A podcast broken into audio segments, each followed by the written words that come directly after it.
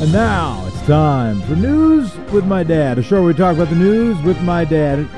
And on the line, playing the role of my dad, is in fact my dad, the star of our show, Joe Smith. Well, Pop, how are you doing this morning? full of conflicting emotions. Which ones? The Well, Dodgers some won. That's anger, good some news. hope. Yeah. All right. Well, let's start with uh, my guess is not hope. My guess might be the anger. Amy Coney Barrett is wrapping up her confirmation Wait, testimony. wait, wait, wait, wait, wait. Do I get my shout out? Yeah, let's do that. I really do need to shout out this morning because I have two rel closely related. First, I want to shout out for John Jackson, the proprietor of Heroes American Cafe, whose store, whose cafe was attacked I like when you say by cafe. the vandals, the thugs that tore down the Lincoln statue, that broke into the historical society, tried to set a fire in it, stole it. Anyway, who said he is not going to be cowed by bullets that were shot into his store. He's going to stay open and he's going to continue to stand where he stands. I just think that's wonderful, John Jackson. I hope you are listening this morning. And I want to, also want to shout out for David Harris, who was a protester in the 60s, very, very much involved in protests in the 60s, who wrote a really, really thoughtful op ed in the Oregonian this week who where he admitted that what he and others had done had helped elect Richard Nixon, that he, he acknowledged that the violence that they did, that the the looting that happened, that the window breaking that happened, that the fires that were started that happened, elected Richard Nixon. How different our history might have been uh, had we had Hubert Humphrey as president for eight years instead of Richard Nixon for six. So I just compliment both of them as my shout outs. Well, Pop. Yeah, it, it is a moment of reflection. I know you and I have gone back and forth on this and discussed it a bunch, but it is a reminder that having a smart movement, a strategic movement, a movement that has uh, objectives as well as uh, moral imperative, to add to its uh, legitimate and justifiable rage makes it more likely that benevolent objectives will be achieved. And if one takes the lessons from the greatest teachers and the greatest activists in history, there is much to be learned. And as Ruth Bader Ginsburg offered, be the movement that other people want to follow, be the movement that other people want to take as an example. That at least is a paraphrase. Well, Pop, I started to jump to it. This is, of course, news with my dad. We try to talk about the important stuff. Sometimes we talk about the unimportant stuff. We take turns. Dad typically takes the first turn. He took the first turn with his shout out. Dad, Amy I- Coney. I, I also I want I want to acknowledge the passing of Joe. We're going to need an intro for that because that's not in the the challenge we have is we keep stepping on each other because it's not in the document. So we're going to do something to get that in the thing so that I keep I don't step on you. If we want to add a segment, I'm all good with it. I just need to figure out how to actually do the show. But go ahead, Pop. I want to acknowledge the passing of Joe Morgan, the great infielder who was also became a, a really really good commentator. Died at 77, and the passing of John McCain's mother, Roberta McCain, who made it to 108. Wow. And then everybody should know that today is Global Hand Washing Day. So you're supposed to wash your hand today. I'd like to know who it is that creates these days. Who in the heck came up with Global Hand Washing Day? But anyway, wash your hands. Well, I'll take a crack at it. Anybody who wants to, really. My uh, good friend of mine, who actually now works in D.C., who was uh, economic advisor for John Kitzhaber, his name is Scott Nelson. Uh, he was uh, was it Dick Durbin? That he was the uh, uh, was it Dick Durbin? No, it was somebody else. Byron Dorgan. Byron Dorgan. He, he was chief of staff briefly to Byron Dorgan in the U.S. Senate, and but he's a Corvallis kid. He started National Corn Dog Day.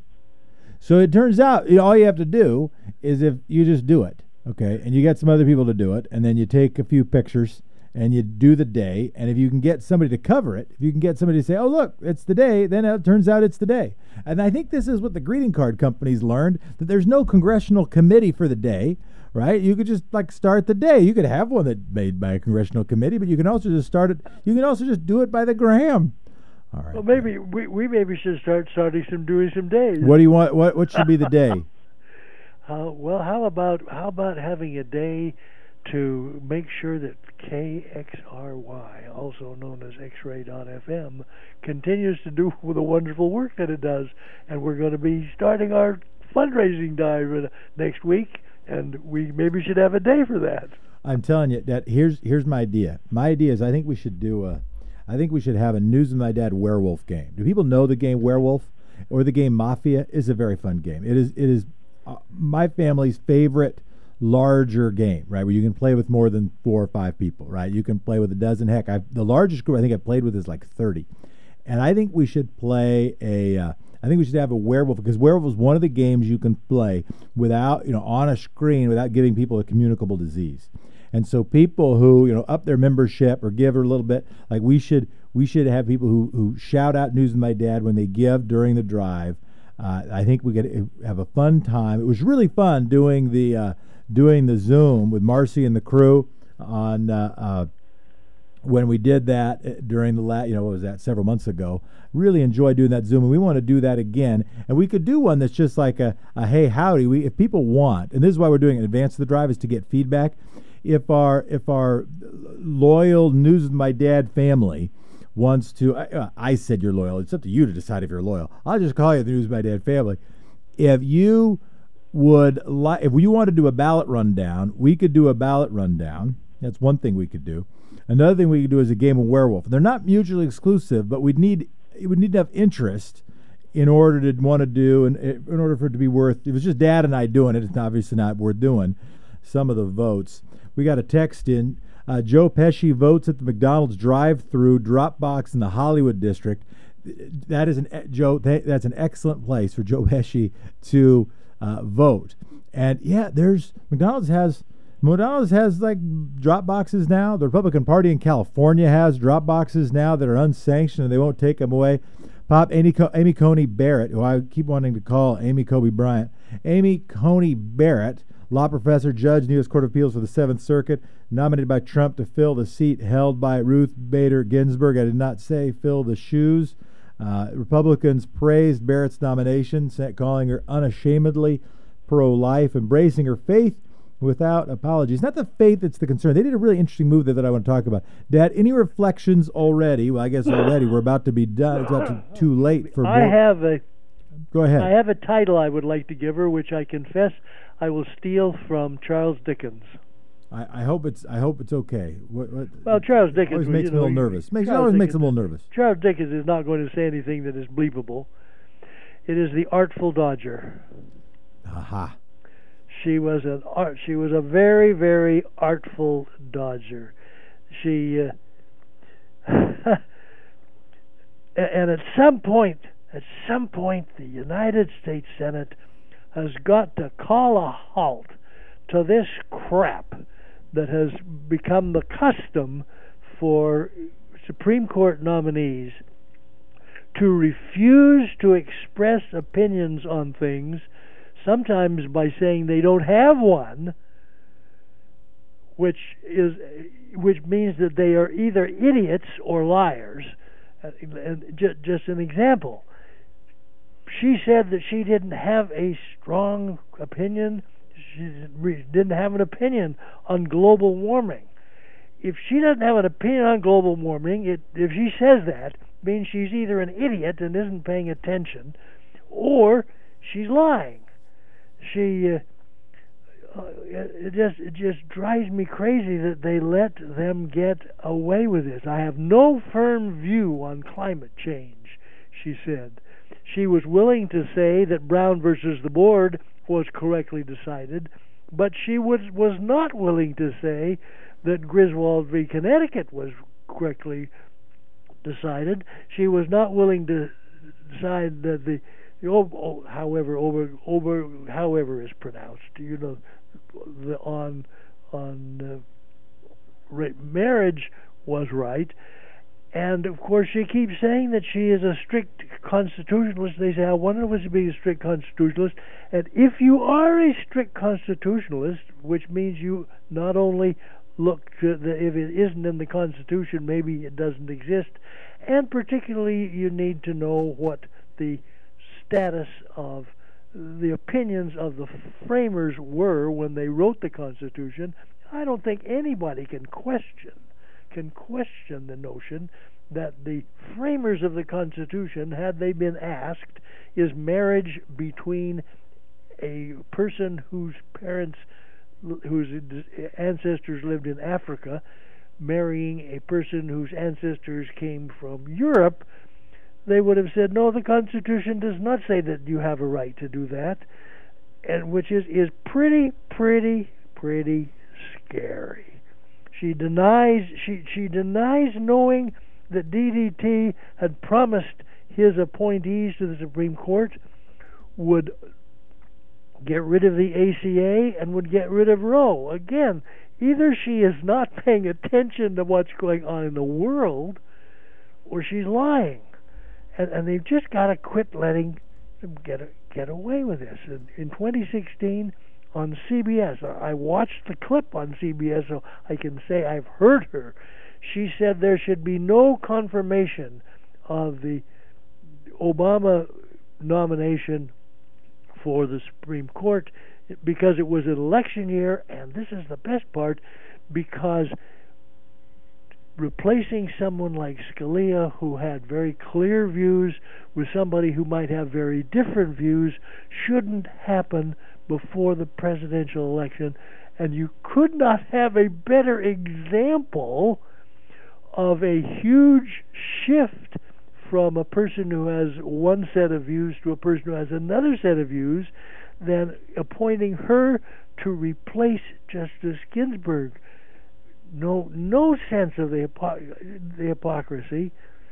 The the thing that scares me about her refusal to say she believed Obergefell was correctly Obergefell was correctly decided is that suggests to me she does not believe there is anywhere in the Constitution implied a right to privacy, and that's that is really really really major, and we should all be very concerned about that. The move is count the votes first and don't lose the votes. The move is I can't share my opinions despite, despite the fact that those are, opinions are precisely why I was appointed. So somebody used to work for me back in the day, Alex Aronson, wonderful, wonderful guy who went off to Stanford Law School uh, and now works for Sheldon Whitehouse. You've seen him on your screen during this. He is uh, a senior aide now to Senator Sheldon Whitehouse and is uh, done some of the prep, a lot of the lot of the prep you've seen for Whitehouse's questions. And when you've seen White House do an excellent job with his questions, it's partly because he's a really smart guy, and partly because he has great staff, including Alex Aronson. Uh, and Alex told me, was it? I guess it was late last year, earlier this year. We we don't speak all the time. We had a chance to, which was really great. And and he said now they've released you know 250 million dollars uh, that have been spent on the uh, spent on the confirmation that they went and did the research of the unprecedented expenditure, the unprecedented propaganda efforts, the unprecedented lobbying support, the unprecedented public education, if I can use that term, maybe with air quotes, uh, the unprecedented force of power invested almost entirely by the Koch brothers to transform the American judiciary. And what they figured out, and we know this, we figured out is count the votes first. You don't you don't start until you count the votes. This is not play principle, this is play power. Don't figure out it's not a discussion about what the law should be. It will only masquerades as that. It is not a discussion about who should be appointed and who shouldn't be appointed. It is only mas- it only masquerades as that. This game is count the votes first and don't lose the votes. And the way you don't lose the votes is the only thing you do is try to call somebody a whiner for saying, Well, why won't you answer a question? Why won't you say anything? I hear you, Dad. How you stop it is a really good question. Ultimately, I think the way you stop it is by transforming the Supreme Court. And first, that means you have to transform the U.S. Senate, and that means you have to continue an onward march towards transforming voting rules or keeping them from being transformed so you actually have a democracy I think that's where we're at. Dad, because what what, oh, what what the last two days before that committee were, there was nothing but theater. We got we got a text in asking to discuss uh, uh, Kamala Harris's approach during the hearings. Do you have any any feedback on that? Yeah, well, what she she used that to uh, yeah, it was theater, a very good theater. She used that to campaign to raise awareness of the threat to the ACA to Obamacare and she and she did it very well. And she also raised awareness of the threat to Roe versus Wade and she did that very well. And it of course didn't change any minds but but I thought I thought she she did it in a measured way in a kind way and not not uh, not confrontational, but uh, articulate, and it was very. I thought it was very good. Let me say, I think the Supreme Court has lost all legitimacy. I just said it. The, there's been this question. Oh, do you think? Do you think the Supreme Court is losing legitimacy? Do you eh, do you think there's a risk that if blank happens, it risks impacting the court's legitimacy? Let me say this right now. If the legitimacy of the court is based upon an unvarnished analysis of the good and a not pre-weighted, predetermined, a, a sort of political uh, thrust of what the uh, of what judicial decisions should be. If the definition of legitimacy is something that is nonpartisan, the Supreme Court is not legitimate. If you view the if you view the Supreme Court as a lifetime mini legislature, except that it's an uber legislature, and if you think that you agree with its views, then you can deem it as legitimate. But part of the challenge with that is the modern movement to transform the judiciary was built upon a foundation, built upon an argument of saying it shouldn't be a little legislature. It should be an unvarnished, nonpartisan view at the law. And that is not what it is. Right now, this thing is bought and paid for. Sorry if I'm a little bit grumpy. Uh, Dad, the Supreme. Well, we're talking about the court. Uh, this might be a good time to just mention that they decided that the census does not have to does not have to continue to the 31st, which means that if you have not filed your census information by the end of the day tomorrow, you will not be counted we got a, got a got an email in actually from Patricia. Thank you, Patricia. If you want to email me, by the way, my email address is jeffersonsmith at gmail. I should probably create a actually the better one to use. You know what I should use? I should use my X-ray address, which is uh, is it it's Jefferson at X-ray.fm. Yeah, I think it's Jefferson X-ray.fm. You can uh, you can email me at Jefferson at X-ray.fm. As I was impressed by Sheldon Whitehouse's testimony. Hey, we just talked about him. Uh, centering on dark money cases because I thought it followed up on the questions you and your dad suggested be asked of Judge Barrett. Uh, as he talked to her, I realized I had little knowledge of the details. He said 80 cases fell into four categories cases that protected dark money in politics, cases that weakened, undermined, and discredited the impact of civil juries, cases that weakened regulatory agencies, cases which limit and exclude access to voting. So when when she said, "Could you educate your, your, listeners on the role of dark money and the, and explain the whirlwind presentation of Senator Whitehouse?" I'm so glad you asked this question. This is what I started to talk about. This is what my friend Alex Aronson's been working on for the last several years. But yeah, first of all, it's it's to connect the money that is fueling the uh, connect the money that is fueling this effort in the courts. Okay, and then it's also to track the decision because part of the challenge, right, is for years we've been saying, "Oh yeah, there's a there's a rise to conservative judiciary." Well, what do you mean? Right? What do you mean by that? And so you have to start categorizing that to define what that means. If it doesn't mean just like Roe versus Wade, because that doesn't come up every time, what are we talking about? Now, I remember years ago, in fact, before I was in law school, when Zach Klonoski was named. Wow, I'm connecting all the dots this morning. So, our previous guest mentioned Zach Klonoski. The reason I know him is his dad was James Klonoski, my professor at University of Oregon. James Klonoski, wrote me the Lionfest recommendation that helped me get into Harvard Law School, and who was and who I who I took all of his classes, and the and we ended up becoming, uh, I think it's fair to say, friends and the uh, and what and very good friend with his spouse. Yeah, his his spouse is a federal judge, and he was a wonderful guy. And his one of his sons, uh, one of his sons worked for me back in the day. Uh, and when uh, and we read, and I read something there, and the way they try to do it is like, well, if you look at cases that advocate for the protection of property, and that's what they tried to do. But it wasn't. It, wasn't. It didn't jump off the page. It certainly didn't have cable news teaching about it. It was sort of hard. You know, the right wing had moved pretty hard to be able to say, "Oh, what does liberal judging mean?" What liber- Brown versus Board of Education, Roe versus Wade. Don't have to go further. We can communicate to our entire movement, our entire apparatus, what an activist judge means, what a liberal judge means, uh, what a derelict judge means, just by saying uh, Brown versus Board of Education, whispering that one. You got to whisper that one, and Roe versus Wade. It's been harder when trying to help people understand the rebirth of the Lochner era, the rebirth of an overweening right wing, and they have been deeply strategic in doing it. And some of that is by you don't you don't spend. When, when the question came, uh, could you explain uh, explain the dark money? Because it's different than election campaigns. It's different than a political campaign where you donate to ActBlue and donate to the candidate of your choice. The way you do this is by fueling nonprofit organizations and fueling principally, of course, the Federalist Society, to go in and start identifying judges and lay out what are the cases that indicate that they will do precisely what you want them to do before they get appointed? How do you put together the right conferences and right, invite the right people to those conferences so that you can make sure that you reinforce those ideas and test for who shares those ideas? How do you ingrain those not only principles, but also ingrain those specific objectives, including making sure you can have unprecedented, unfettered, unknown dark money in politics? That's basically Citizens United and its progeny.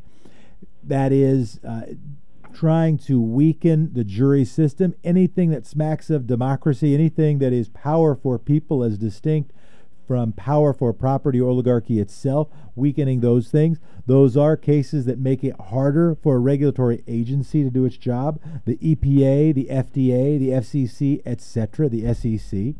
Uh, that uh, that also, of course, impacts yes the the makeup of cabinets, trying to turn those over to the foxes so that the foxes guard the hen houses, and yes, to limit and exclude access to voting? How do you make sure that democracy is not primary, that in fact you can make it harder, you can suppress the vote, you can district based on partisan ideals rather than communities of interest, rather than geography, rather than trying to generate a democracy that makes sense? This one, is the one, move. One, one obvious example in just the last few days where the court decided that if a state says you have to have somebody uh, testify that they saw you vote when you send if you have a mailed-in ballot you got you got you got to have that do that in front of somebody which just makes it that much more difficult to vote. That's okay I'll give you another one. I'll give you another example, which just did happen. Pop, did you say this already? The Trump administration is going to end counting for the census early. Yes, and, I did that. And, and that's I, why I say it. You you you you better you better go online and get your census in by the end of the day tomorrow, or you ain't going to be counted. And it is, it is ridiculous that they're ending the census counting. The only reason they're ending the census counting because why does it matter to end early? Well, do you because the people who are hard to count are exactly the people you have to count. The people who didn't immediately respond to the uh, people who didn't immediately respond to the census question. Those are the reason why, those are the people why you have to continue going until you reach them. Ending the count early is not quite as bad as not doing the count at all, but it borders on that. And trying to illegitimize the census, trying to make sure that there isn't a change in representation that actually reflects where human beings are living. This is much of the move, and they've known it. The battle here, folks, is not right versus left. That's not what we're talking about. The engagement, the, the, the, the discussion that is joined is a discussion around democracy, is how do we make sure that the people are in charge? How do we make sure that it is the greatest good, not only for the greatest number, but by the greatest number? How do you make sure that it is of the people, for the people, by the people? That's what is at stake. How do you have a set of systems that are designed so the primacy comes from humanity? May, may I compliment you? Yeah, you like how I emphasize the people rather yes, than the you, of. You got you got it right. This is how Dad is totally right. By the way, this is something. If we're going to create, Dad and I had a conversation about religion last night. Someday maybe we'll do a conversation by, on religion when other people can join in. Because I'm realizing that that neither Dad nor I are going to live forever. And if if if if chemistry, if biology, if physics act as they normally do, Dad might not live as long as I do. Well, he might live more years, but maybe not more years from now. And that means that we got to soak up all the wisdom we can. And that means I've got to, I, want to come up with segments that actually do so, soak up that wisdom, Dad, that aren't just the day to day news, but are like your best, hottest, you know, deepest takes and best reflections, stuff you've been holding on to or repeating for years. I want to make sure that we have that for our listeners and have that for posterity. But here's one of them, Dad. And rather than me stealing the thunder, you should explain what you mean by the uh, why you complimented me. Because you said of the people, by the people, and for the people which is what Lincoln said he was not emphasizing of, by, and for. He was emphasizing people, that that is the difference. We had a government that was not the government of the king, was not the government of the oligarchs, not the governor, not the government of even a Roman Senate, but we had a government of the people, by the people, for the people. And not of and by and for the prepositions. It in fact was by the for and of the human beings well, we got a couple texts in. Wouldn't it be more legitimate if we voted for Supreme Court seats? This is the thing. What justifies lifetime appointments is the idea that it is not merely a political enterprise. Now, there can be certain, eh, eh, and it's even stripping away our idea that, well, maybe, oh, there's non political. Even there's this new News Nation, there's new news channel. Well, it's not going to be a political news channel. Well, is that possible? You can, I believe, I, I believe it's more of a spectrum, right? It's impossible to entirely strip values away. It's entirely, it, it's, you, you can't entirely strip away some basic beliefs. But yeah, the more political the Supreme Court is, the more argument there is for not having lifetime appointments and changing how they're picked. That's what's all, at stake. Of all the of all the proposals for doing something with the court, the one that I find most appealing, I find it really appealing to have an 18-year term limit with one to be appointed by every eh, every president, so so that so you would have one just automatically appointing, especially if you allowed the president to reappoint someone whose term was expiring.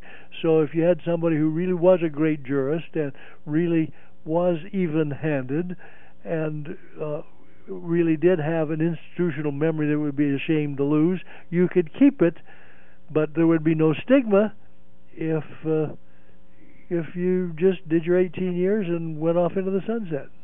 And you would maintain your status as an Article 3 judge. You would be cycled to be a circuit court judge. Exactly. So it doesn't take away lifetime appointments, it maintains lifetime appointments, but the panel changes ever so slightly. So we are not creating uh, a hugely dark money funded set of elected kings and queens. Dad, we got one other question I want to deal with. That is, uh, uh, how do you play werewolf? Well, I won't go through all the rules. Basically, you play. If played Mafia, it's sort of similar. Everybody gets together, and your village, everybody's a villager. Okay, but some number of people have been given status as werewolves. Okay, and their job is to eat the villagers. And so at night, and night when how night happens, everybody closes their eyes. At night, the werewolves. But you, you also need to mention that that the villagers, but some of the villagers also have special titles, like being mayor. Wait, wait, wait. I, step by step, Pop. Step by step. Okay. Step by step. So, at night, the werewolves wake up, and the werewolves select someone they are going to eat, and then the town wakes up, and that person is eliminated from the game. As Dad just said, there are also some of the villagers who have special roles, and that includes somebody who can investigate the rest of the village to see who the werewolves might be. That includes someone who can uh, someone who can heal somebody who has in fact been eaten by the werewolves. And so you and the goal of the villagers is to find out who the werewolves are before the werewolves eliminate the town. That's how to play. Before I dive into COVID, would it be okay just because I there's a bunch of international stuff I think is worth mentioning? Could I just laundry list my international and then we would talk about the virus? Apparently. International laundry list. The United Kingdom is having challenges, and this is actually related to COVID, but North Ireland and Wales are disagreeing with Boris Johnson, the Prime Minister, over how it should be handled. The G20 nations have agreed to allow poor countries to suspend their debt payments for another six months, to suspend up until Jews so they can spend more money on addressing the problems of the virus, all related to COVID, of course. Germany has decided to give $662 million to the remaining Holocaust survivors, estimated at being 240,000. I had no idea. About 240,000 folks who were stained by the Holocaust are still alive, most of them in North America, Russia, Israel, and the U.S. And of those in the U.S., half of them live in Brooklyn. They're going to give them all $1,400 twice in the next couple of years. Pope Francis is clearly serious about house cleaning. The Vatican has issued an arrest warrant for Cecilia Marogna, who is known as the Cardinal's lady, charging her with embezzlement of Vatican funds. The EU is sanctioning six Russians in the inner circle, Putin's inner circle, over the Navalny poisoning also s- sanctioning a big research institute in Russia, and the UK is having to address the problem of as breakfast as Brexit takes effect, the trucks that go back and forth in the channel, which have been able to go back and forth for all these many years as Britain was part of the EU, without stopping now are going to have to stop to be searched and to be vetted, meaning thousands of trucks coming across every day. And so the result of this is land is being taken on the British side of the channel, and some of the folks who voted for Brexit are realizing maybe that wasn't such a good idea after all. Well, Dad, let's get. I don't know if there was anything you wanted to talk about in there, but let us get to. Uh, but let us get then to COVID. Here's something we know. We know that unemployment claims are back spiking, 898,000 of them. That's almost a million. That gets us back to the highest level since August. Uh, September had been a little bit different, but it looks like now our uh, now our spike, now our unemployment new claims is back on the rise. What are you tracking on COVID stuff, Bob? Well, something that I think is, is revealed the last 24 hours, which further further demonstrates the absolute perfidy, the perfidy, the perfidy of DDT and his minions. Turns out that Kudlow and his and his folks in private briefings of investors in February were telling investors watch out for the virus, which resulted in a memo that was circulated widely that said short everything because this virus is going to be bad. This was absolutely contemporaneously, virtually on the same days that Kudlow and those folks were telling people, don't worry, nothing to worry about, nothing to worry about. But those big money investors, oh, they went short. We also know that there is not yet a deal on COVID relief money. Uh, and, and Mnuchin says there probably won't be one before the election. Uh, the there is big difference between what they want to do. Uh, there's of course they already were able to pass their uh, huge giveaway to large businesses in the last package, in addition to the direct support for human beings. Uh, and and I don't and I don't just mean I, am not talking about the PPP money, and I'm not talking about 1,200 bucks, and I'm not talking about unemployment benefits. Uh, so there is not only a lot of the debate will be, what's the size, what's the scale, how how big is the package? Uh, McConnell started a package of zero, but it isn't only what that number is; it is yeah, also where, what is where the money goes, within. and that's that's the big difference. You know, where everybody says, "Well, now the House says they're willing to do 2.2. Mnuchin says we're willing 1.8. Why don't they just say 2.0 and it's done? But that's not the problem. It's where the money goes. Uh, I want to get into endorsements and discussion on some of the ballot measures that are before us on this ballot. Anything else on COVID you want to do before I do that? Well, let me just let me just quickly laundry list some. The uh, the laundry the, the trend the trend the trend is up more than down on cases worldwide. the DDT campaign quoting Fauci dishonestly, and Fauci is actually fighting back, speaking back, and saying they shouldn't do that and don't do it again. Oregon, the daily average for the last week went up to 361, which is a record. Women are being hit hardest in the loss of jobs from it. The uh, vaccine studies have been paused, which gives me encouragement that the vaccine studies are really going to be honest studies, and that's really important because polls polls as to who's going to take the vax very ominous. 48% of Americans generally, but only 22% of African Americans are saying, yeah, they they for sure will take the the vaccine, and and the White House apparently is really serious about saying, well, we're just going to have herd immunity, which means at least 70% of the Americans have to catch it, and then th- that will take it. The uh, side effect rents are going down. Rents in San Francisco have gone down between 21 and 31 percent because of it. Just all kinds of sidelines related to the virus. But you're right. We ought to talk about elections and maybe a little bit about state and local since it's uh, state and local. No, that's where I want to. That's where I want to get to. I want to Okay, talk. let's go it. Do it. So you don't have. To, yeah, I'm, I'm going to do it. You let me. You let me write. There's in dancing. Very often, what happens is one person leads the dance and the other person follows the dance. And if they do that, sometimes they can dance just beautifully. Everybody's coming out. News organizations are coming out with their endorsements. They're coming out with their candidate endorsements and their ballot measure endorsements. And I've been getting some calls and texts about, hey, is there anything worth voting no on? What makes that interesting is usually for years you had a rise of the right wing and ballot initiatives in Oregon, and you'd look at all that stuff, and it was basically something that was designed to undercut labor unions, uh, ban same sex marriage, etc. The ballot this year is different. You have a bunch of stuff that a lot of friends of this show like a bunch of that stuff. And the question came, is there anything voting no on? Dad, I wanted to start by posing that question to you.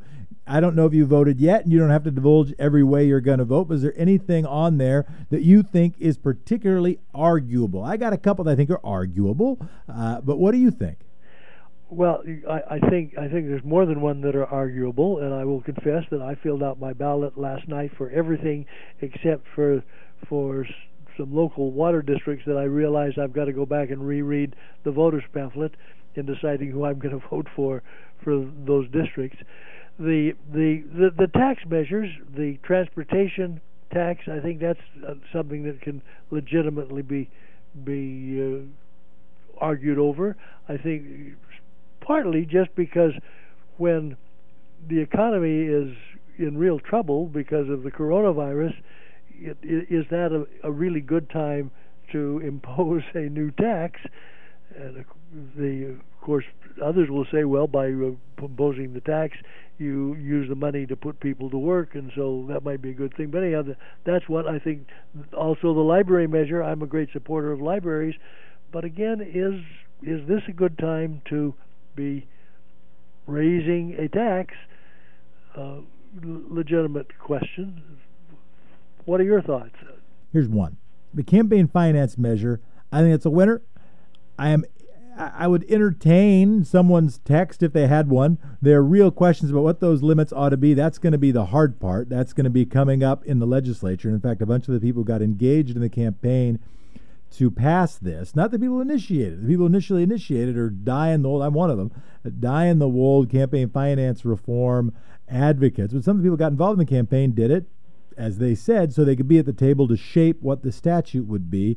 And that discussion is going to happen in the next legislative session. That discussion might end up happening even on the ballot again if that money can be put together and if there isn't a good enough bill brought forth in the legislature. But the uh, and that's going to be a big discussion. But that discussion has to at least happen. So that one seems sort of an easy one.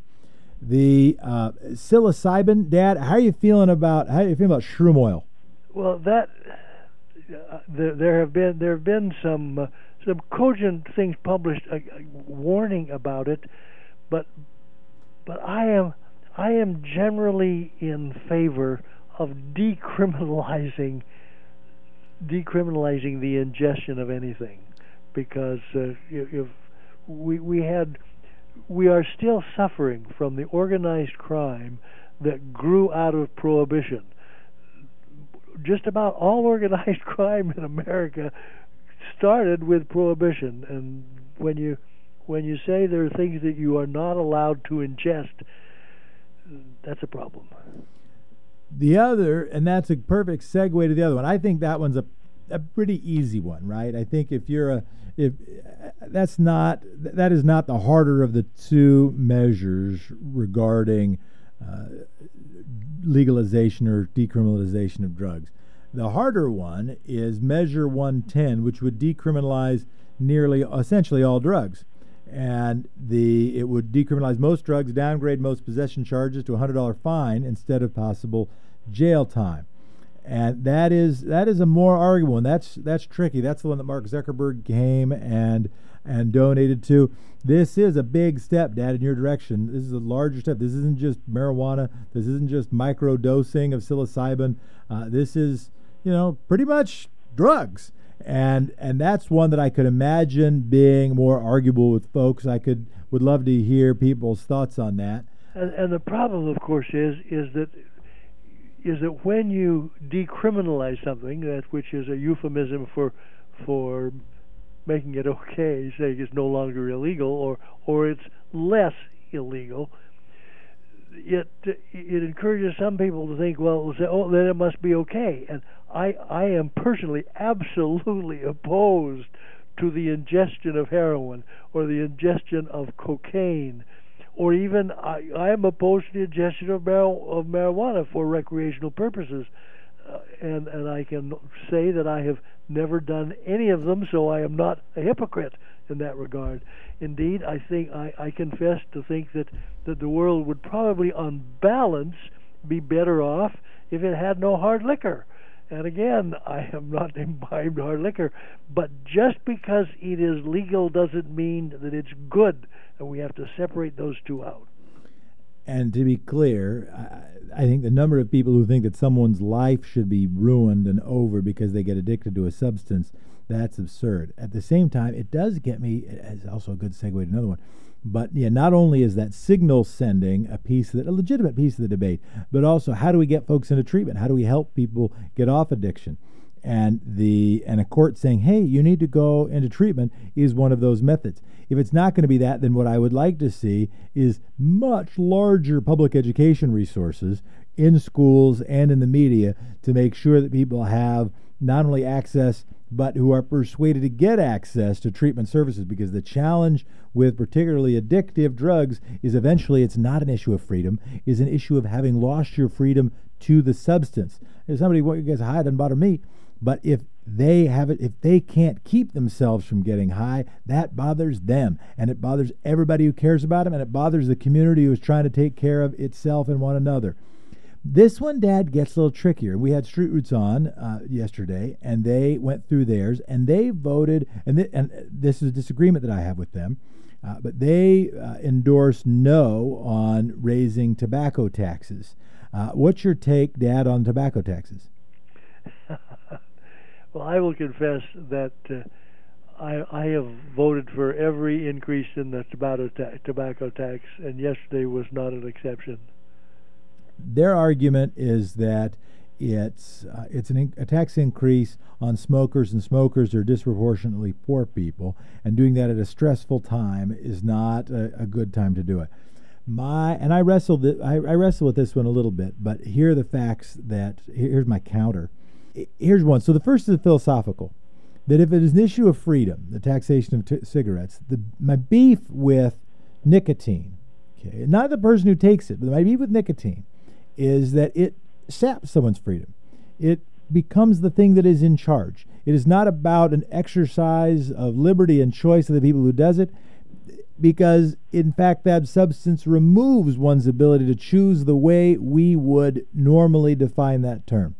Second, I, I have se- another comment. The the reason for for where I where I am on tobacco, anything that tends to discourage people from smoking, I, I I'm likely to favor because smoking is something that really does affect innocent people. It really does affect the non-smoker, and this was brought home to me just the last two weeks, where one of my dearest friends who lives uh, a, a abstemious life in relation to what he ingests has been diagnosed with stage four lung cancer. And why? Because both of his parents were heavy smokers, and so he grew up in a household where he was breathing secondhand smoke all the time. And people who smoke can uh, affect anybody close to them, and so, so they're where I am. The other fact that is persuasive to me is we do know that there is an elasticity of demand for tobacco products. That when the price of tobacco products goes up, people who smoke smoke some less, which probably saves them some life and reduces some of that secondhand smoke infliction, and reduces young smokers in particular, including people from starting it or people who haven't yet or are becoming habituated. That there is price sensitivity in tobacco, so says the research. When I read that research, that was, I must acknowledge, impactful, persuasive to me the universal preschool measure. Dad, any concern that universal preschool tax is too expensive for folks? It'll drive our rich Portlanders to live to Beaver, move to Beaverton and Lake Oswego. I, I am skeptical that anybody is going to give up the home in which they live and which they love being in, are going to move because they because the tax isn't going to hit them that hard. I'm skept- I'm skept- skeptical about that, uh, and where we're around the country when things like this have happened, I think the data pretty much supports my skepticism, but I am open to being shown data that shows otherwise. The data I've seen, and it's actually a really good segue from we're doing this in exactly the order. See, if we dance together, I'm telling you, we're just going to dance beautifully.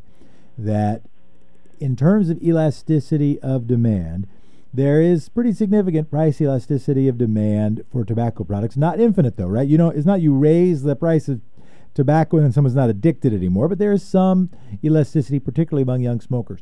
With homes, there is in fact less elasticity that, that with taxing, for instance, an increase in taxation in an area does not immediately trigger someone to move away. There is some elasticity, there's some shift of some, where someone wants to live based on the expense of taxes. But it turns out the benefits of a place impact a living choice more than the cost of living in that place. That more people, in fact, will live. It, Portland's become more expensive, but it hasn't meant that fewer people have wanted to move here. People focus on benefits more than costs when it comes to living. And that means also when there's like, uh oh, there's more expensive taxes in Portland, that not everybody moves to Vancouver. Now, that should not be overstated. There are people who moved to Vancouver, particularly in the following instance. And it's not about income tax, and it's not about, you know, some annual tax, and it's not about sales tax. It is about capital gains tax. That because it's such a significant event, if someone shares it right now, because there is a, no capital gains tax in Washington, that if when someone is selling their company, and this has happened now to multiple friends of mine, when somebody sells their company, it or takes their stock options, they can be advised and typically are advised by a tax professional. You know what? If you get a residence in Vancouver, Washington, or in Stevenson, Washington, you can avoid all of that capital gains event. And so, also applause to those people who maintain their Portland residence even when they are selling New Seasons Market, and that is what Brian Rohter and Eileen Brady did. Was they stayed in town. I appreciate that. Uh, and but some people, you know, decide to hop over the river. But generally speaking, there isn't you know, an increase in tax doesn't get people fleeing away. I do think having really great preschools that are free, having really great schools in general, probably increases the desire for people to stay. And if you do both things, if well, maybe there's an increase and a decrease in demand, maybe that helps stabilize pricing. But that's going to go further into economics than I'm prepared to go into this morning. Other one is the police oversight. Dad, do you have any questions about the new system of police oversight? This is ballot measure 26 217. The uh, I, if I had been able if I had been able to play emperor and write it myself, I, it was not the way I would write it. But but the fact but we got to do something, and this is the only something we have. What would you have done differently? Well, I would I would have instead of passing the buck, which the which this does to to a fairly significant extent, passing the buck as to what exactly is going to be happening, I would have mandated mandated a powerful civilian review board which had subpoena power. Oh, it does. What? It does. Well, I, I, I, I would have made it a little more specific, I think. But right. but but but it's but but it on balance, I think it's it's it's a good bill. Yeah, the last the last poll. This one is uh, uh, yeah no the the key powers it's got. This is Jo Ann Hardesty. Uh, and I, I, I predict it's going to be in the in, in, at least in the mid 60s and maybe higher. And that's actually the question that's going on right now. The discussion that's happening right now is whether that. Uh, you know how the campaign pushes to get it from a win to a mandate, and what's the and what's that what's that delta, right? What what point is something just a win versus when is uh, when is something a mandate? We got a text in shame on Street Roots for coming out against a tobacco tax. Uh, oh, the new water measure is is perhaps the hardest to understand. All right, here's what we're going to do. We didn't get a we didn't get we didn't, I didn't prep on the water measure, but why don't we get that on the on our docket for Monday? Or we'll talk about that. Uh, Dad, any other? Those are the key ones I wanted to go through today. Anything else on local news you want to make sure we cover?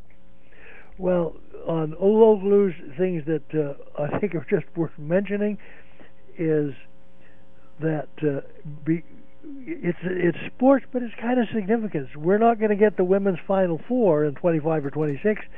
Apparently, at least in part because of what the folks have been doing at, after 11 o'clock to downtown Portland the uh, an interesting proposal. I think maybe you should get Charlene McGee to come on and tell us more about it.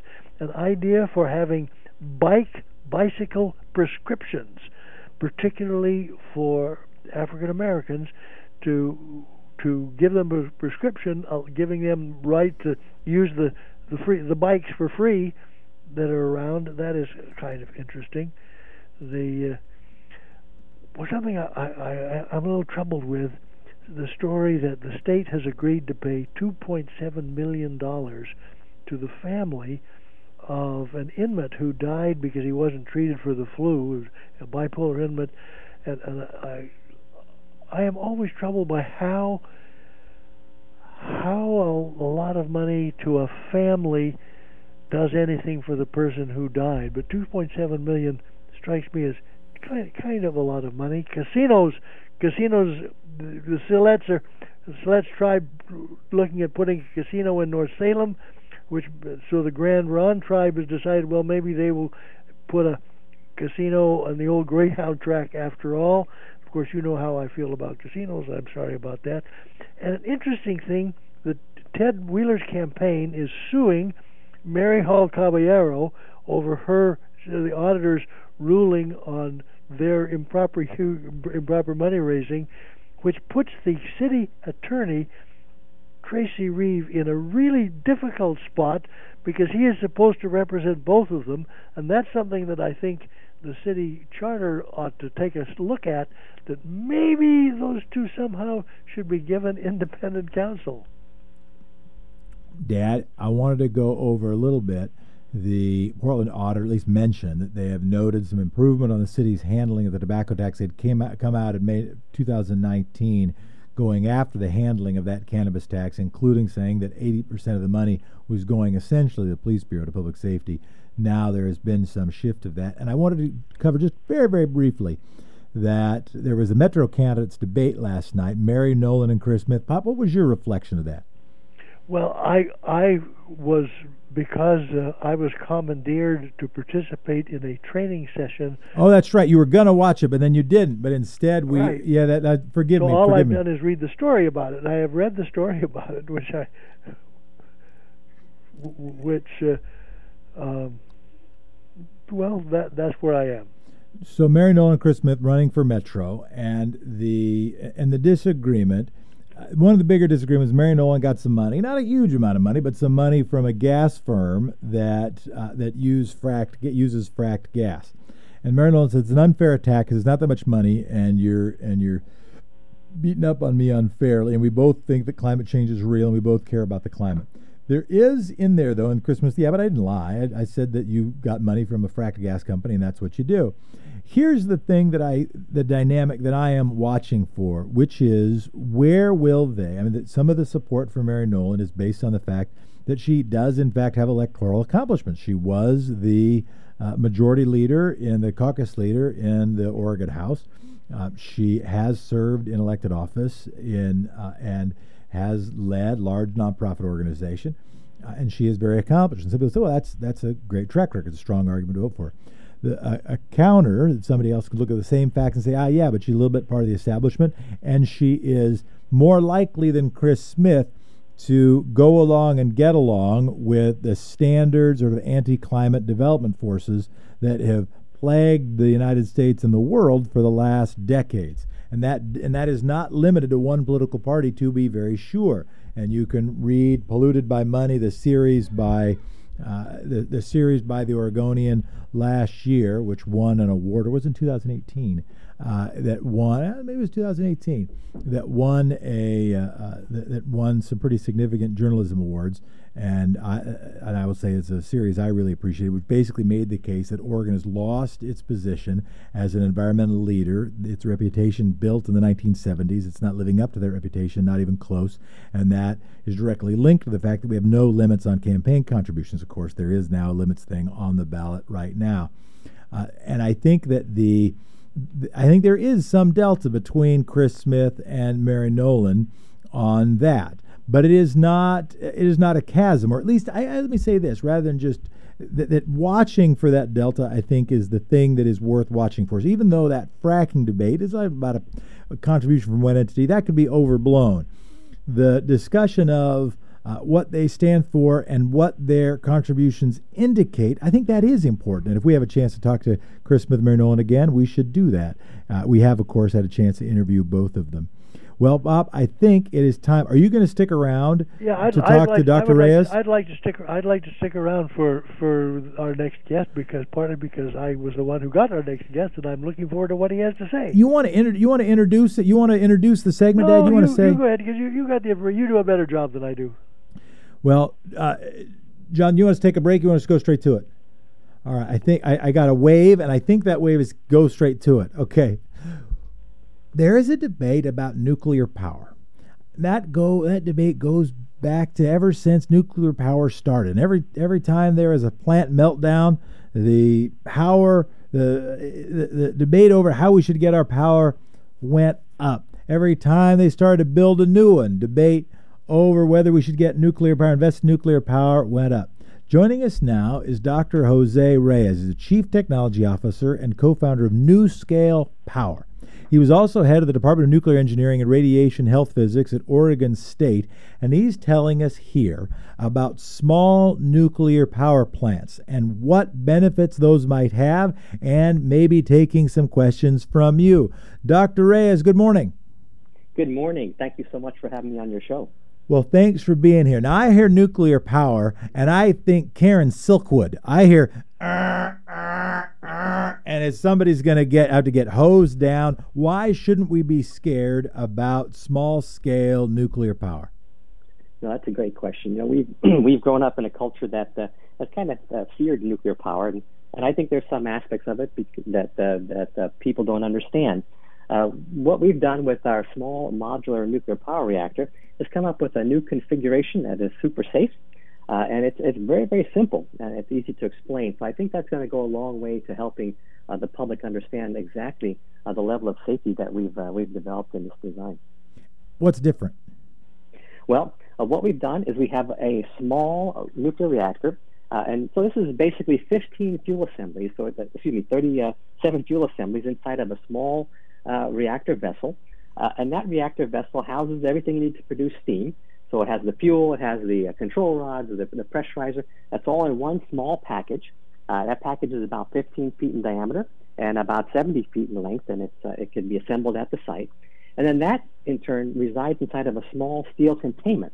And that steel containment is designed for like a thousand pounds per square inch. So it's a very robust uh, steel containment. That steel containment then sits in a pool of water below ground. And so it's a very simple design, and the level of safety afforded just by that configuration is enormous. It's something that we tested at Oregon State University. So there seems like there's two issues of safety that have occurred to me ever since my Karen Silkwood days. One is explosions. Okay, now yes, uh, you know reactor leaks, shall we say? The other is what do you do with the waste? So this configuration you're saying makes leaks impossible. Is that what, when you say safety? Is that what you mean? That's right. Yeah. So what, uh, in terms of safety, well, we've just gone through an extensive review by the Nuclear Regulatory Commission. Uh, so this was a this was a 12,000 page application. That's just the application, and we submitted that uh, back in 2016. We, we've now been approved. So we're the first small modular reactor that, has been approved by the uh, in the U.S. And uh, we are now approved in terms of safety. That's what that review is for. Uh, we submitted uh, over 2 million pages of, of uh, technical information and supporting information uh, that was looked at by the NRC. And the conclusion was that this reactor is safe. So we're very proud of that accomplishment. And we, we recognized early on that this was something that could, could be a real game changer for the industry. Now, who is the market for this? Who buys these things? I think they've got to be Reed College, right? Is this something that powers an industrial site? The scale of this thing, who do you see as what sort of the product market fit here? Who's your customer?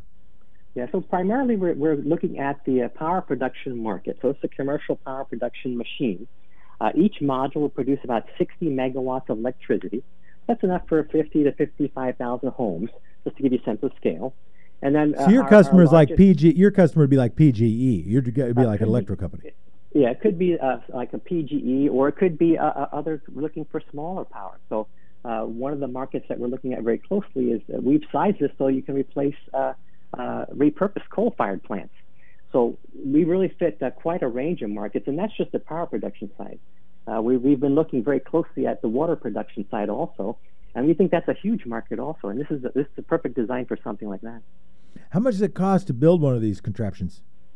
Well, we are uh, the first plant we're building is in Idaho, uh, and they've asked for a 12 module plant, uh, and so that's a relatively large plant. So that's a 720 megawatts of, of power. So we're looking at a, a you know half a million people uh, being served by by a plant that large. Uh, that plant is about 2.9 million in terms of. Uh, sorry, sorry, two, Doc. Two, sorry, Doc. I missed what you said, and then Dad will will take yours. I can only hear one at a time. Go ahead, Doc. I'm just, I'm just observing that half a million people is a very substantial portion of the Idaho population. Yeah, keep talking about uh, the project in Idaho, Doctor. Sure. Yeah. So the the project in Idaho is our first uh, our first project that uh, we're, we're, working with. Uh, it's a company called UAMPS, the Utah Associated Municipal Power Systems, and uh, UAMPS uh, is they have a carbon-free power project, and as part of that project, they'd like to install uh, 12 of our modules uh, in Idaho, in Idaho Falls. Uh, and so that plant is, is in terms of the, the costs that we're, we're developing and, and, providing equipment to them, is, is going to be somewhere around $3 billion. then on top of that, of course, there are the, the, the, the cost for the site and the, the, the, the customer cost, I should say the utility cost for buildings and uh, uh, connections and for uh, for things that support the, plant big question I've got. Is, well, so actually, so how how much for the plant in Idaho? About how much that's going to cost? Well, the, uh, the the the costs on our end are somewhere around uh, in terms of what we provide to the customer, uh, and so we we don't control the cost uh, site specific costs. Uh, so what we provide is somewhere around three billion or, or so. So it's a it's a sizable, but much much less than large nuclear. You're not buying one at Walmart. They said we, we got a text in. They said regular reactors were safe. Why should we believe you? Uh, how long has one lasted so far? Uh, and it, when it or if it leaks into the groundwater, what then? What say you, doctor? Yeah, so this uh, we've designed this. Uh, each module is designed for for 60 years of operation. Uh, again, they're very small. So in terms of the amount of uh, fuel and and if you, if you relate fuel to, to things that can become radioactive, it's about 120th uh, the size of, of a large reactor. Uh, and so we have a very small amount of fuel inside a, the reactor vessel. And that reactor vessel then is housed inside of a fuel containment. Uh, so we have that multiple layers. And so we've added additional barriers, uh, about seven additional barriers to fission product release uh, before you actually release the environment.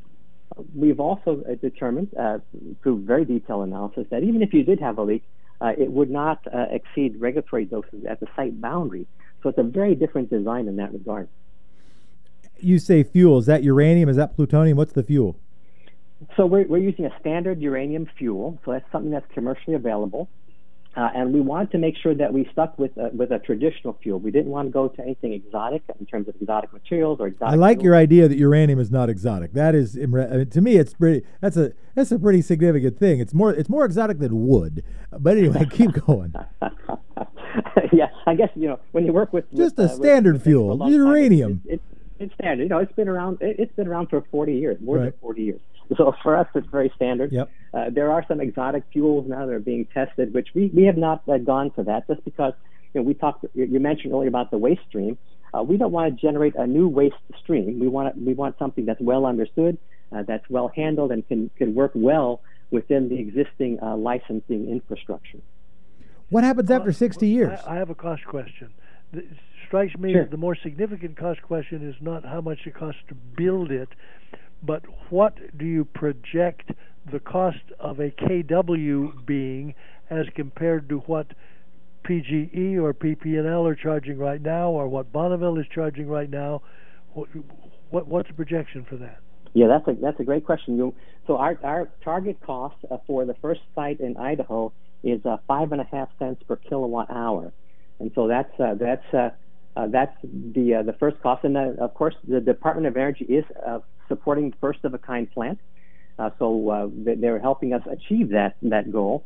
Uh, but we believe that uh, the nth of a kind plant, all subsequent plants, will come in around five and a half cents per kilowatt hour. Competitive. The I have. what, I, I, go ahead. Dan. I also. I, don't know if I should frame this as a question or, or an impression. I would appreciate your comment on. I had the impression when nuclear energy first began, my impression was that there was a rush to adopt a technology that really hadn't been adequately vetted, hadn't been adequately researched, and the opportunity to make mistakes was very huge. That they, they tried to get into something that we really didn't know much about, thinking we knew a lot more. And my impression has been that we now do now uh, know a whole lot more, and so I'm encouraged. And, my question is is it realistic to think that we are going to be able to get off, entirely off, coal or oil produced energy without nuclear power? No, I you know there's there's studies that are coming out now, and uh, there was one recently done uh, for Washington State. You know, each state is developing their clean energy mandates, uh, and you, you, the, the, the two uh, determining factors. One is you need a lot of power, uh, but it needs to be carbon free. Uh, so if if the thought is to replace existing coal-fired plants, you'd like to be able to do that with with nuclear, uh, and so that's going to require small nuclear like, like ours. I, I think that the second part of it, of of course, is that we need to be able to move into other sectors, not just the power sector, but the transportation sector. So this is where um, a design like this, which can produce hydrogen, uh, could be used to power uh, fuel cell cars. Uh, but I think it's going to be a it's going to be a mix of energies. Uh, but what we're learning now from the studies that are being published is that for states to meet their clean energy mandates, uh, if you add uh, NuScale modules that are load following to the grid, they help balance the grid. You know, they provide frequency hunting, as well as provide that carbon-free power to replace some of the coal-fired plants.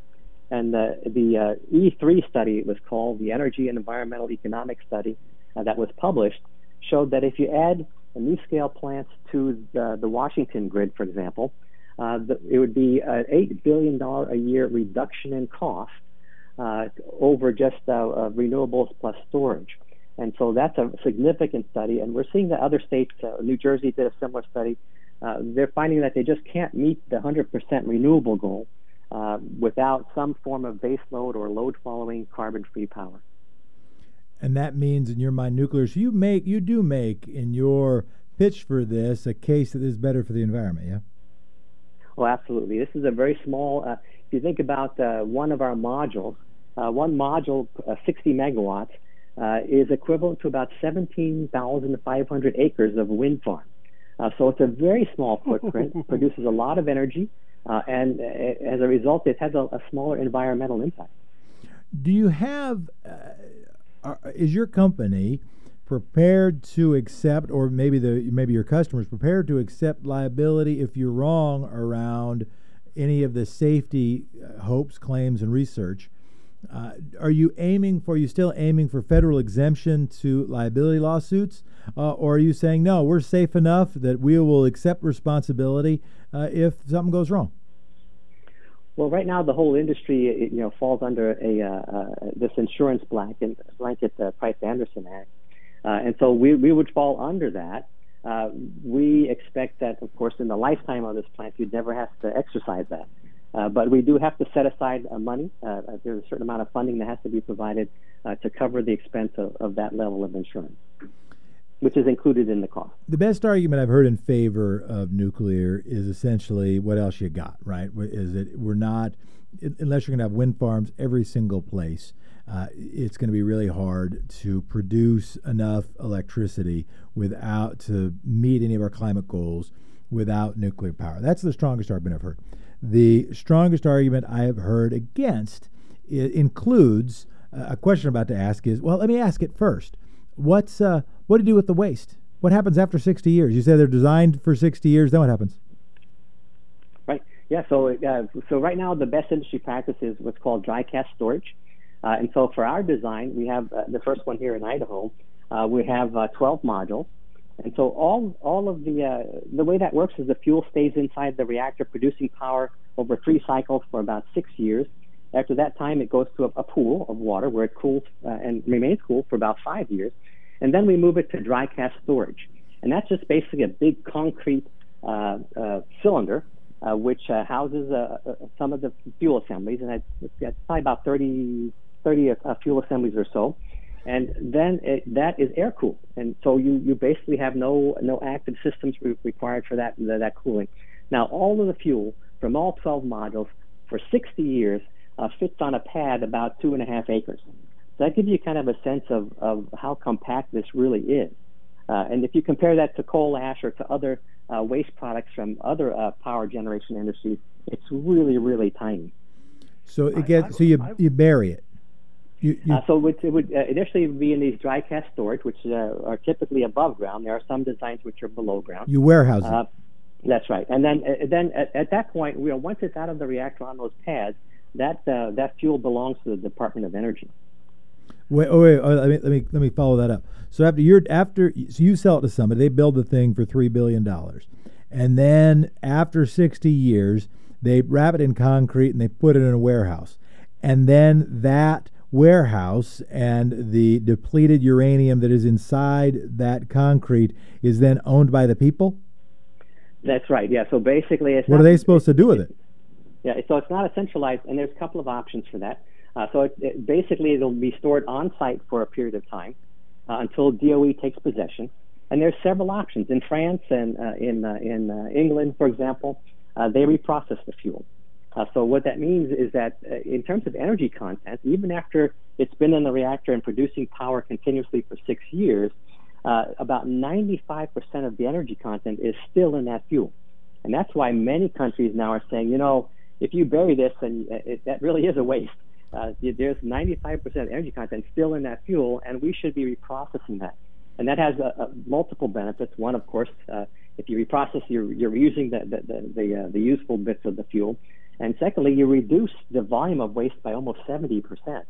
So in the end, what you have to bury or dispose of is, is much, much less than, uh, than just uh, disposing entire fuel assemblies. You had a question of what does it mean? You, you, uh, you said it can be used for water production. We got a texted question that says, "What does it mean it can be used for water production?" What do you mean?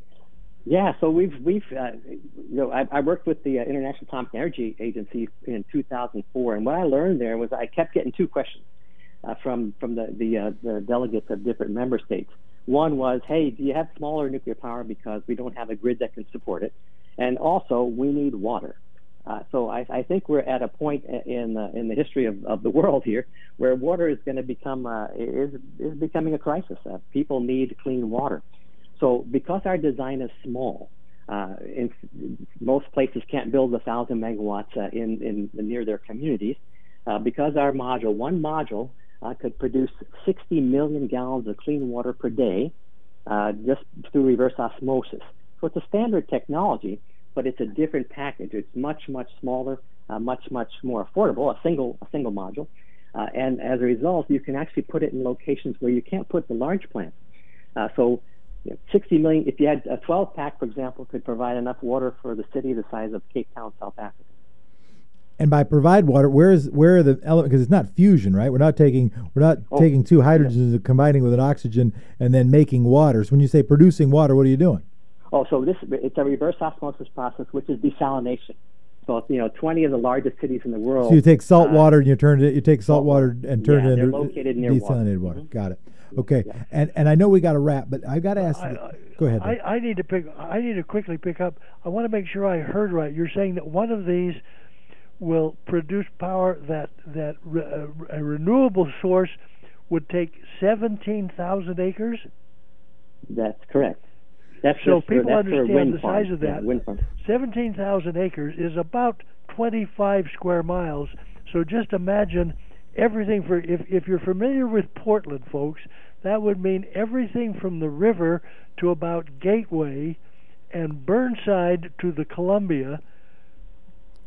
And that's that's the, a lot of land. Okay, so that and, and that is the and that is the most powerful pro argument. Let me offer the best counter that has been offered to me, and it included by a uh, relatively pointy-headed friend of mine. He said that, and he's wrestled with it. And he comes out as not a fan of nuclear power. And he said because Jeff, if we're going to be investing real dollars in energy technological development, we should be investing in optimal energy technological development.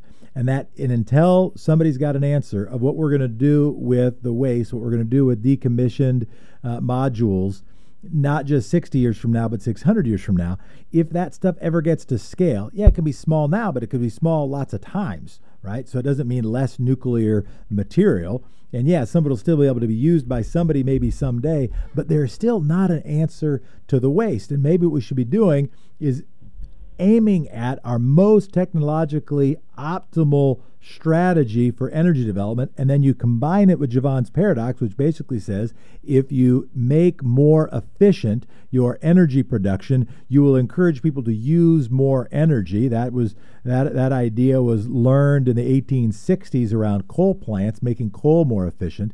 So, what do you think we do with this stuff 600 years from now? Or is your hope is your hope, Doctor, that we aren't doing nuclear power 600 years from now, that we have moved to be able to just really tap it from the sun?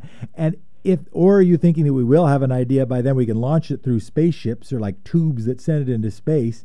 Uh, or do you, or if you think that it's that we're going to be able to get it from the sun, why not try to invest that three billion dollars now on harvesting it from the sun? Yeah, those those are all great uh, ideas for the future. I think we right now we, we're you know we meet with 29 utilities in the U.S. and Canada every every six months, and they they have issues right now, uh, and and they're being challenged to meet the uh, state mandates by 2040 and 2050.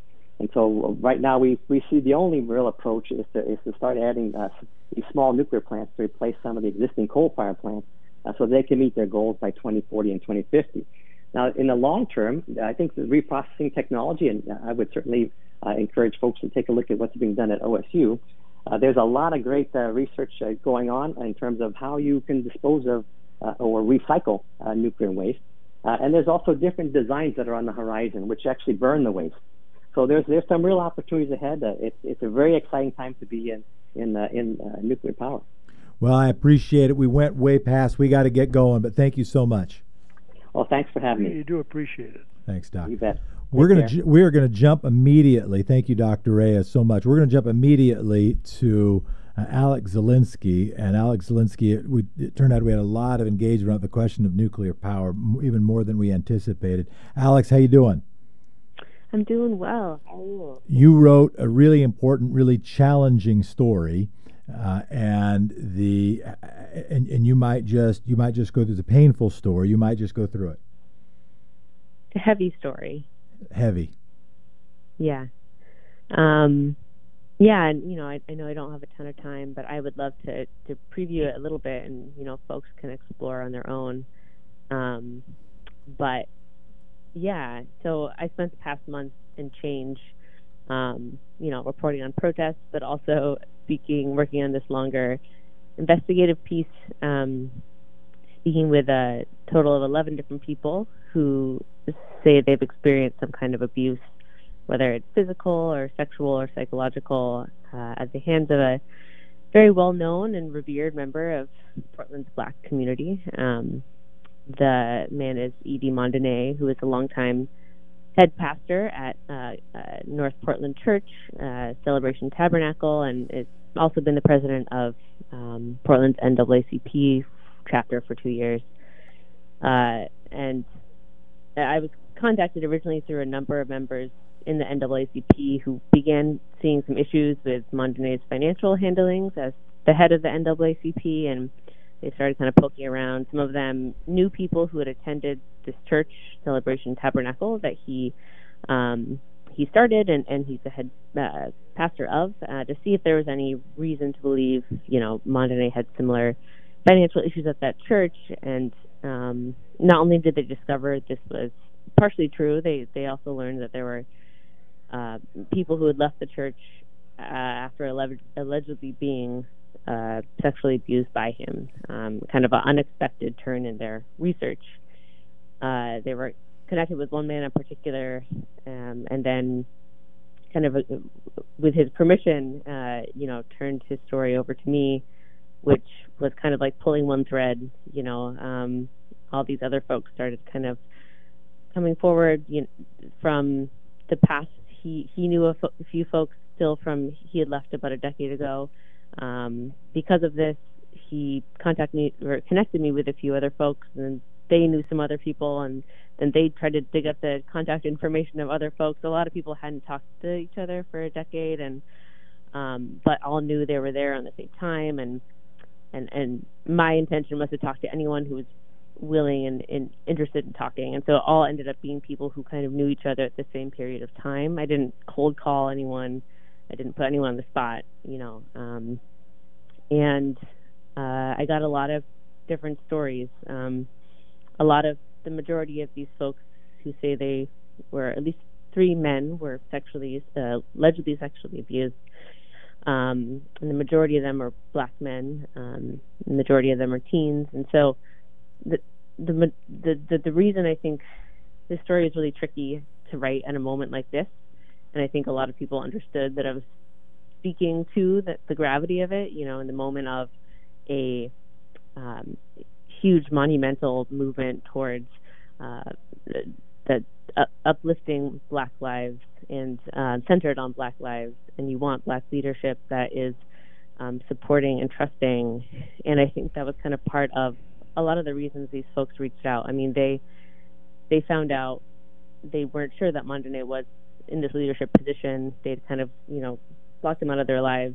And then when this investigation began from the NAACP folks, they realized that this guy, this man, was was representing them not only um, at the NAACP level, but also at the national level. Uh, earlier this year, during protests, Mondainé had spoken. He wrote an op-ed for the Washington Post. He had spoken with CNN, and um, and it kind of accelerated, I think, their concerns that this person was still in a leadership position and um, getting a lot of support and respect for um, for what he was doing.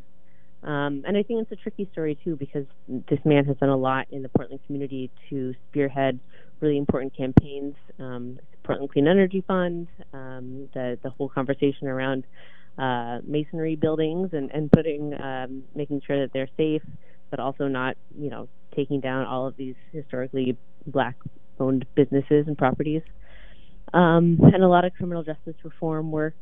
So, you know, it's a complicated story, but I felt really thankful and honored to tell it. Um, the folks who talked to me were incredibly brave, and um, yeah, I feel hopeful that it's out in the open, um, just to allow people to kind of give it a give it a moment to, to settle in. How do you walk through that decision? How do you, as you're uh, as you are um, covering the Black Lives Matter protests, as you are wrestling with the reckoning that is happening, as also you look at the sector that this is in, which is sort of the nonprofit sector. His he has not made mm-hmm. hundreds of millions of dollars uh, running a uh, running an entertainment outfit or made billions of dollars as a financier, but has gained public recognition as an activist. How do you walk through that decision? Right. Well, it's not easy. um, a lot of it was me talking to other people um, who had been longtime members and who are longtime members of the Portland Black community, who can speak to and speak about the dynamics of it all a lot better than I can and, and understand it a lot better than I can. Um, and it's important to, to note that yes, this is a man who's involved in nonprofit activist work, you know, um, but from what I've heard from these folks, you know, really took advantage financially of a lot of people um, for for a while who were who were young and, and not being paid for their work, um, and you know, while it's not heaps and heaps of money, there is still um, a, a, financial aspect to this of of gaining money in that way.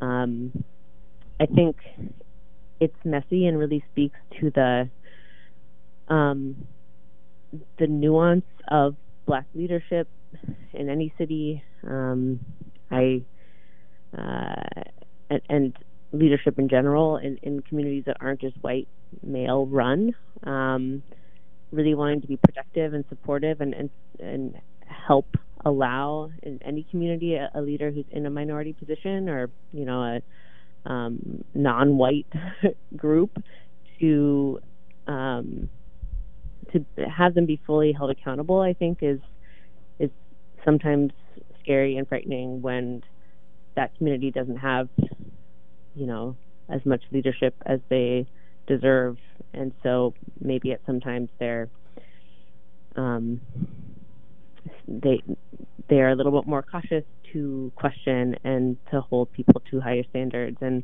I think this is a moment when a, enough uh, people had, had seen this going on for long enough that it was time to kind of speak out.